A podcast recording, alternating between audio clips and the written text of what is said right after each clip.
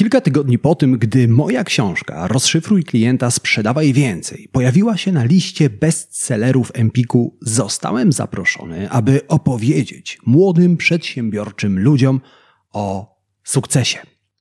Zgodziłem się, ale przygotowując się do wystąpienia, długo myślałem, o czym opowiem. Zastanawiałem się, jakie inspirujące historie chcę opowiedzieć młodym ludziom, aby jeszcze bardziej zmotywować ich do podążania ścieżką sukcesu. I wiesz co? Doszedłem do wniosku, że paradoksalnie więcej nauczą się z porażki. Nie mówiąc nic organizatorom spotkania, zacząłem przygotowywać wystąpienie właśnie na temat porażki. Ale w trakcie przygotowań zdałem sobie sprawę, że lekcje płynące z porażki są uniwersalne. Nie tylko młodzi ludzie mogą się z nich czegoś nauczyć. Te lekcje są również cenne dla przedsiębiorców. Dlatego dziś przychodzę do Ciebie z trzema historiami i trzema lekcjami płynącymi z porażki. Zaczynajmy kolejny odcinek podcastu Marketing z głową. To jest podcast Marketing z głową. Źródło wiedzy dla przedsiębiorców, handlowców i marketerów, czyli dla osób, które chcą sprzedawać lepiej i chcą sprzedawać więcej. Zaprasza Łukasz Chodorowicz. Zanim przejdziemy do dzisiejszych lekcji, małe sprostowanie. Kilka odcinków temu opowiadałem o tym, jak w życiu i w biznesie unikać błędów. Ten dzisiejszy odcinek nie jest zachętą do popełniania błędów. Ten odcinek ma Ci uświadomić kilka rzeczy na temat błędów i porażek, które pod ich wpływem się pojawią. Bo nawet jeżeli zminimalizujesz liczbę popełnianych błędów, to nadal będziesz je popełniał. I to jest ok, to jest całkowicie normalne. Chcę jednak, abyś od dziś zaczął inaczej patrzeć na błędy i porażki, które ci się przytrafią. Zacznijmy jednak od tego, że żyjemy w kulturze, która potępia błędy i porażki. Osoby, które ponoszą porażki, są uważane za nieudaczników i frajerów. W rezultacie my niechętnie opowiadamy o własnych porażkach. Wystarczy zajrzeć na Instagrama albo Facebooka. Nie znajdziesz tam zbyt wielu postów, w których ludzie chwalą się własnymi błędami i porażkami. Nikt nie publikuje postów w stylu dziś przytyłem 2 kg. Ludzie wolą chwalić się kilogramami, które stracili. Nikt nie publikuje również postów dziś straciłem trzech kluczowych klientów. Raczej wolimy chwalić się klientami, których zdobyliśmy. I właśnie dlatego porażka i sukces w naszej kulturze są jak ogień i woda, jak dzień i noc. Przeciwnościami, które nawzajem się wykluczają. Prawda jest jednak bardziej skomplikowana. Ale głęboko wierzę, że ty tę prawdę zauważysz. Znajdziesz ją w trzech historiach, które zaraz ci opowiem. Bohaterka naszej pierwszej historii urodziła się w roku 1965. To osoba, która porażkę zna lepiej niż ktokolwiek. Urodziła się w Wielkiej Brytanii. W tamtych latach lekko nie było. I nie mam tu wcale na myśli braku TikToka czy Facebooka. Nasza bohaterka była dziewczynką cichą, spokojną i nieśmiałą. W wieku 11 lat po raz pierwszy styka się z przemocą ze strony rówieśników. Być może w rezultacie tej przemocy nie uczy się zbyt dobrze. W wieku 17 lat stara się dostać na studia w Oksfordzie. Niestety, nie udaje jej się. Zamiast Oksfordu wybiera niewielką uczelnię i kierunek, który, jak sama później przyznaje, nigdy jej nie fascynował. Po studiach wyjeżdża z Wielkiej Brytanii do Portugalii w poszukiwaniu pracy. Nie znajduje jej niestety, ale znajduje coś innego. Miłość swojego życia. Tak przynajmniej wtedy jej się wydawało. Rok po ślubie na świat przychodzi córeczka naszej bohaterki. Jednak w tym samym czasie zaczyna rozpadać się jej małżeństwo. W rezultacie po burzliwym rozwodzie mąż wyrzuca ją dosłownie z własnego domu. Jako samotna matka, bez grosza przy duszy, wraca do Wielkiej Brytanii. Tylko po to, aby dowiedzieć się, że jej matka umiera. Pomyślisz, że na szczęście ojciec naszej bohaterki pomoże jej w tym trudnym czasie. Ale niestety pomylisz się. Jej relacje z ojcem nigdy nie układały się zbyt dobrze, a po powrocie do Wielkiej Brytanii jeszcze się pogorszyły. Nasza bohaterka znajduje pracę jako sekretarka, ale nadal ledwo wiąże koniec z końcem. Do tego do pracy musi każdego dnia dojeżdżać cztery godziny pociągiem. Jednym słowem, życie naszej bohaterki nie przypominało bajki o pluszowych misiach, skowronkach, wacie cukrowej i jednorożcach. Było raczej szorstkim jak tarka, pasmem porażek i niepowodzeń. W drodze do pracy kobieta, by zabić czas, zaczyna pisać książkę. Książkę o życiu chłopca, który tak samo jak ona nie miał zbyt dużo szczęścia w życiu. Rodzice chłopca umierają. Po śmierci rodziców chłopiec trafia do rodziny zastępczej, która delikatnie mówiąc nie traktuje go zbyt dobrze. Zamiast we własnym pokoju każą mu mieszkać w ciasnej, ciemnej, wilgotnej skrytce na miotły pod schodami. Gdy chłopiec trafia do szkoły, również nie ma lekko. Jest prześladowany, wyśmiewany i nie potrafi znaleźć swojego miejsca. Nasza bohaterka pisze książkę przez pięć lat, a gdy kończy, postanawia ją wydać. Rozsyła więc surową wersję książki do kilku wydawnictw, które natychmiast ją odrzucają. Kobieta jednak nie poddaje się i przez kolejne miesiące wysyła tekst do kolejnych wydawnictw.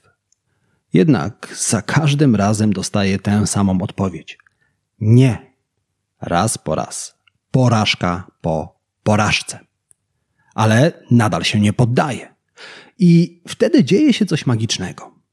Książka trafia do wydawnictwa Bloomsbury, której prezes ma dwunastoletnią córkę. Dziewczynka uwielbia bawić się w gabinecie ojca i pewnego wieczoru trafia na książkę o niezbyt szczęśliwym chłopcu. Dziewczynka siada w kącie gabinetu i zaczyna czytać. Zaczyna czytać i nie potrafi przestać. Zanurza się w fantastycznym świecie i całą sobą chłonie historię o wyjątkowym chłopcu. Nad ranem ojciec znajduje córkę w swoim gabinecie, śpiącą, z książką w rękach. I w tym momencie wie już, że musi tę książkę wydać. I tak w 1996 roku do księgarni trafia książka o wyjątkowym chłopcu, który pomimo trudnego życia staje się wyjątkowy. Książka nosi tytuł Harry Potter i kamień filozoficzny, a bohaterką naszej historii jest oczywiście J.K. Rowling, która odnosi sukces, o jakim nigdy nie marzyła. Kilka lat później, w jednym z wywiadów, J.K. Rowling mówi: Gdyby nie porażka, nigdy nie dowiedziałabym się o sobie tego, co wiem dziś. Porażka nauczyła mnie, że jestem silna i zdyscyplinowana. Wiele ludzi uważa, że sukces jest dziełem przypadku. To jednak nieprawda. Sukces jest dziełem porażki. Gdyby J.K. Rowling nie poniosła w życiu tak wielu porażek, najprawdopodobniej nigdy nie napisałaby serii książek o Harrym Potterze. Gdyby dostała się na wymarzone studia od razu, nie wyjechałaby za granicę, nie poznałaby mężczyzny, z którym się rozwiodła i bez grosza przy duszy nie wróciłaby do Anglii. Nie musiałaby szukać pracy, nie dojeżdżałaby do pracy cztery godziny pociągiem, nie zrozumiałaby, że w życiu liczy się upór.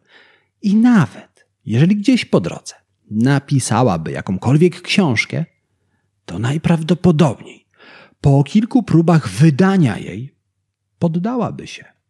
Wszystkie porażki i potknięcia w życiu J.K. Rowling są jak elementy układanki, które składają się w całość.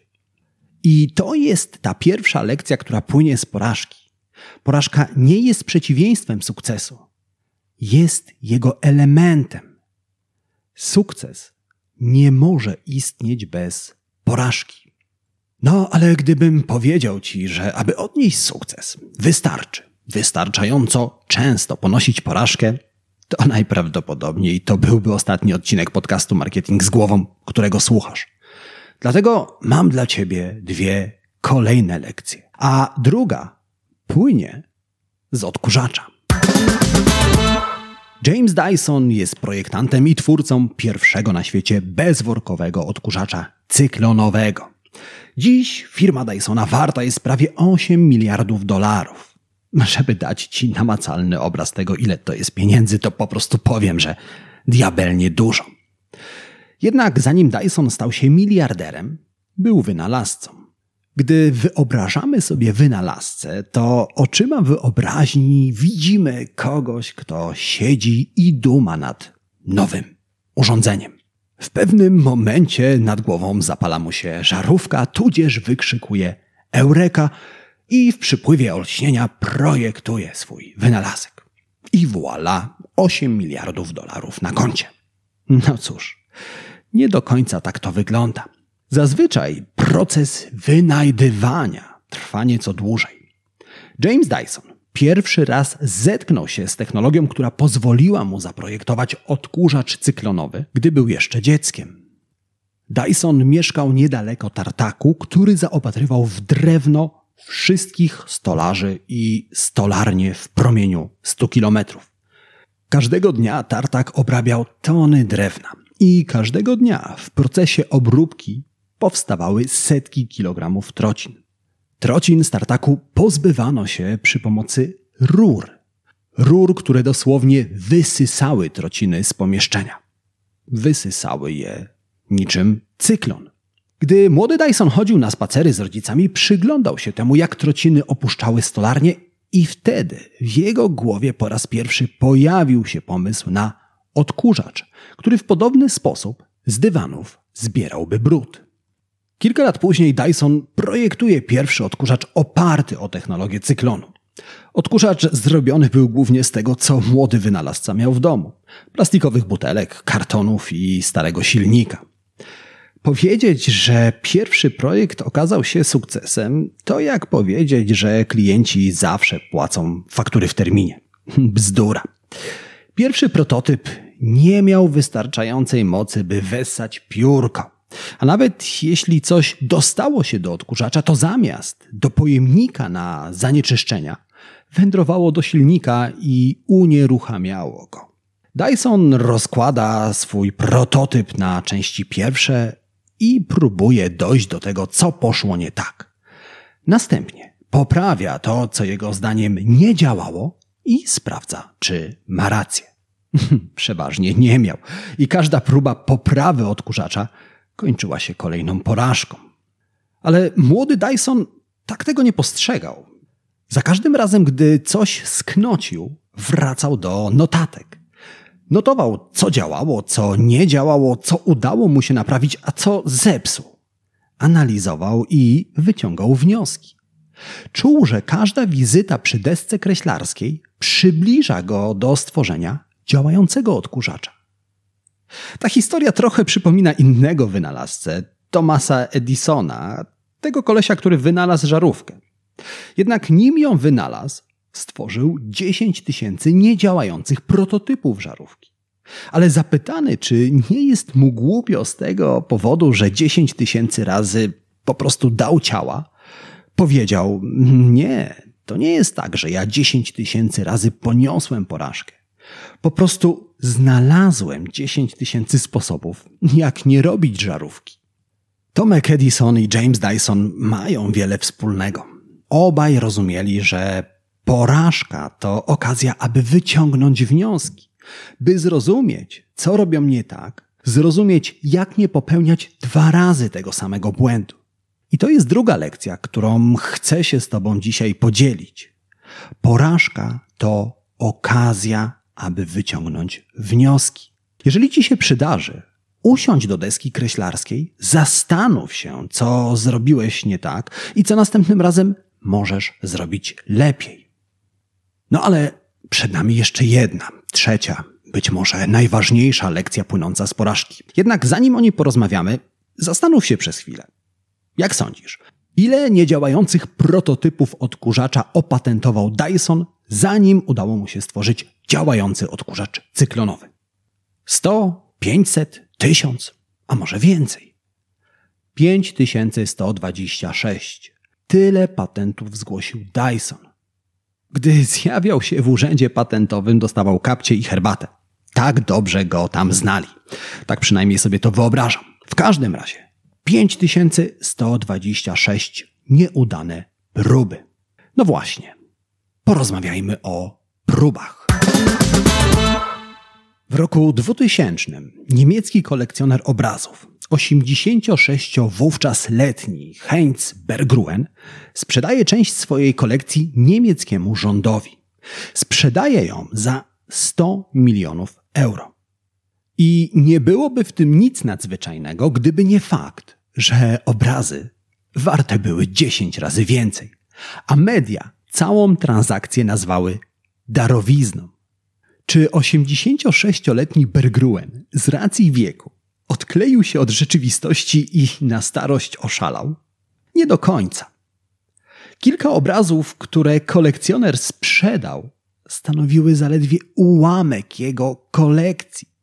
Kolekcji, której wartość wynosiła półtora miliarda euro. Jednym słowem, Bergruen był obrzydliwie bogaty i mógł pozwolić sobie na tak szczodrą darowiznę. Cała transakcja natychmiast zwróciła uwagę mediów i oczywiście Urzędu Skarbowego, który zastanawiał się, jak to możliwe, że jeden człowiek zgromadził tak gigantyczną kolekcję dzieł sztuki. Aby to zrozumieć, musisz coś wiedzieć o kolekcjonerach sztuki. Kolekcjonerzy bogacą się, gdy wartość ich dzieł sztuki rośnie. I nie mam tu na myśli wzrostu wartości wynikającego z upływu czasu. W końcu, o ile może wzrosnąć wartość 400-letniego obrazu w ciągu 30 lat? Raczej niewiele. A jednak dzieła sztuki potrafią zmieniać swoją wartość z dnia na dzień. Na przykład obraz Chrystus Zbawiciel Świata w roku 2005 na aukcji sprzedano za 10 tysięcy dolarów. Kilka lat później, w roku 2017, na kolejnej aukcji ten sam obraz sprzedano za 450 milionów dolarów. W ciągu kilku lat wartość obrazu wzrosła 45 tysięcy razy. Co takiego wydarzyło się między rokiem 2005 a 2017? Wcześniej sądzono, że autorem obrazu jest jeden z wielu uczniów Leonarda da Vinciego. Jednak badania z 2017 roku potwierdziły, że autorem dzieła jest sam da Vinci. I to odkrycie podniosło wartość obrazu, który natychmiast trafił na aukcję, a jego właściciel stał się milionerem. A więc kolekcjonerzy tacy jak Bergruen bogacą się, gdy wartość ich kolekcji zmienia się. To jednak nie tłumaczy wszystkiego, bo jest jeszcze jeden problem. Skąd kolekcjonerzy dzieł sztuki wiedzą, które obrazy za jakiś czas staną się cenne? Czy kolekcjonerzy dzieł sztuki współpracują z wróżkami, które w kryształowych kulach odczytują przyszłość? A może tu chodzi o coś innego, coś bardziej naukowego? Zanim ci to wyjaśnię, zróbmy prosty eksperyment myślowy. Wyobraź sobie, że na swoje kolejne urodziny robisz sobie prezent. Skreślasz kupon Totolotka i postanawiasz, że od dzisiaj na każde kolejne urodziny taki kupon będziesz skreślał. I tak oto starszy o rok z jednym kuponem Totolotka w ręku w roku, jakie są twoje szanse na wygraną? Raczej niewielkie, prawda? A teraz wyobraź sobie nieco inny scenariusz. Znowu masz urodziny, znowu kupujesz kupon Totolotka, ale tym razem obiecujesz sobie, że od dziś taki kupon będziesz kupował raz w tygodniu. I teraz, zamiast jednego kuponu w roku, masz ich około 52. Jak teraz wyglądają Twoje szanse na wygraną? Są znacznie większe, prawda?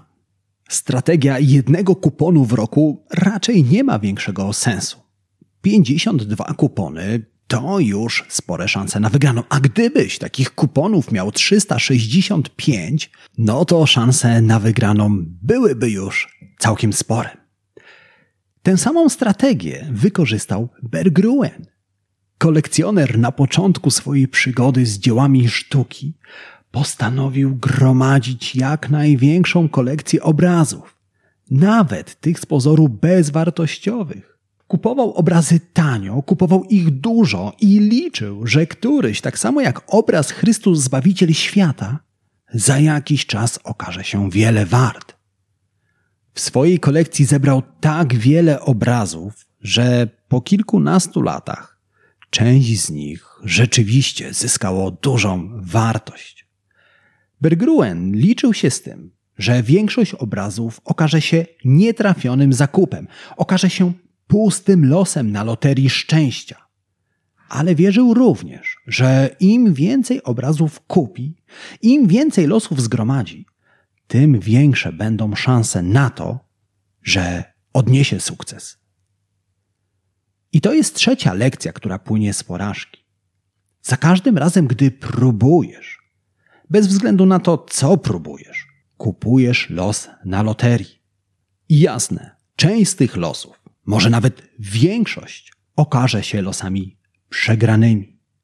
Ale im więcej ich zgromadzisz, tym większe są Twoje szanse na wygraną i na sukces.